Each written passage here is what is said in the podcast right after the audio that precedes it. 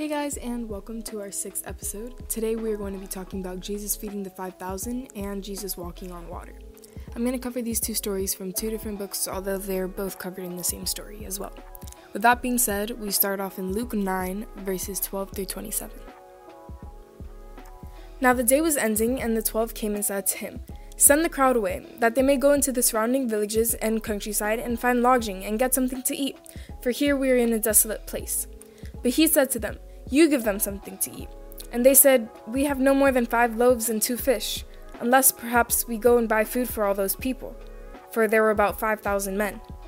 And he said to his disciples, Have them sit down to eat, in groups of about fifty each.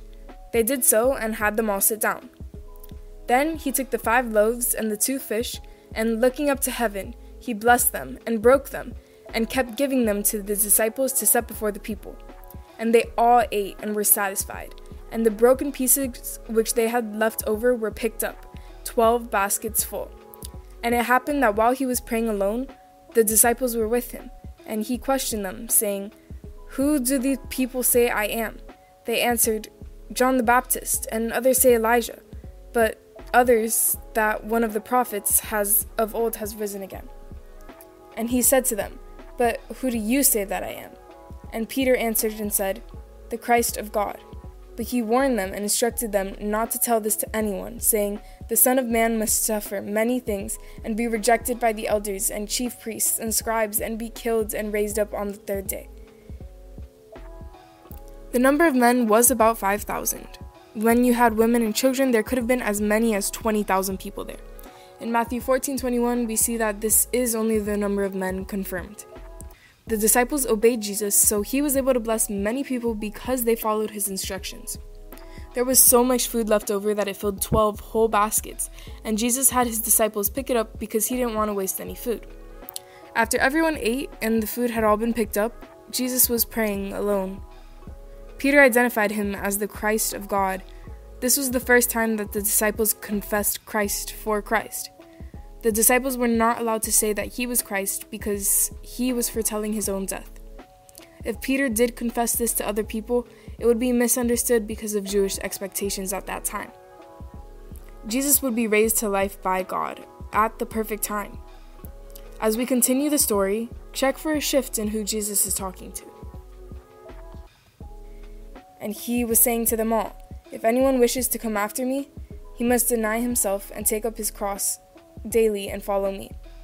For whoever wishes to save his life will lose it, but whoever loses his life for my sake, he is the one that will save it. For what is a man profited if he gains the whole world and loses or forfeits himself? For whoever is ashamed of me and my words, the Son of Man will be ashamed of him, and when he comes in his glory, and the glory of the Father and of the holy angels. But I say to you truthfully, there are some of those standing here who will not taste death until they see the kingdom of God. Now, Jesus does not solely address the twelve, but all. To come after him means to become a disciple. A disciple is required to renounce control of his own life and give it to God, to make a commitment so great that they may be rejected or even die for his sake, and to follow the examples and teachings of Jesus. His disciples are called to love him more than anything in or out of this world. Whoever lives a self centered life will not find eternal life with God, but the person who gives up his life and lives humbly for the sake of Christ and the gospel will find everlasting life with God.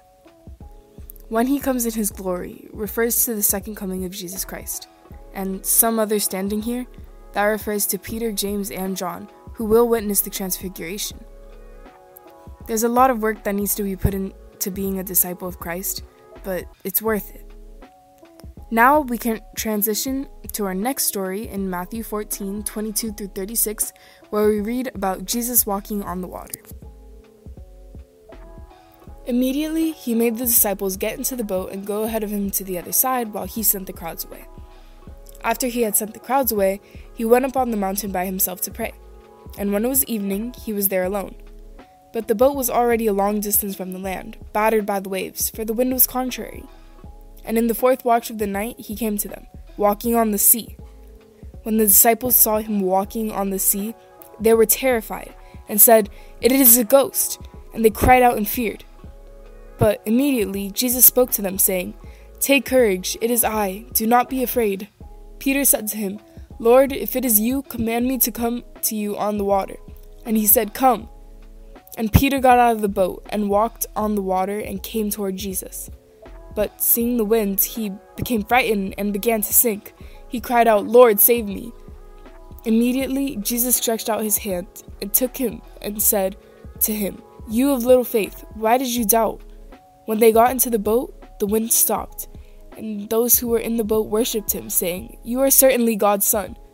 When they had crossed over, they came to the land at Gennesaret. And when the men of that place recognized him, they sent word into all that surrounding district, and brought him to all who were sick. And they implored him that he might just touch the fringe of his cloak. And as many as touched it were cured. Here, the five disciples were probably three miles into a five mile wide lake. The disciples had been in the storm for over nine hours, according to the shifts of the Roman military. The fourth watch was between three and six in the morning. When the disciples called Jesus the Son of God, it is the only time in Matthew that they ever refer to him by that name. We need faith in the middle of the storm, or we will drown. While God will always be there to pick us back up if we do start to drown, we should try our best to have faith from the very beginning and keep it throughout the way. As we've learned in both of these stories, faith is one of the key things we need in our walk with the Lord. From obedience to see miracles to doubting and not being able to walk on water, we see which lifestyle is the better one to have. That's all for today. I hope you enjoyed and learned all about how to walk by faith and the miracles that Jesus performed. Bye.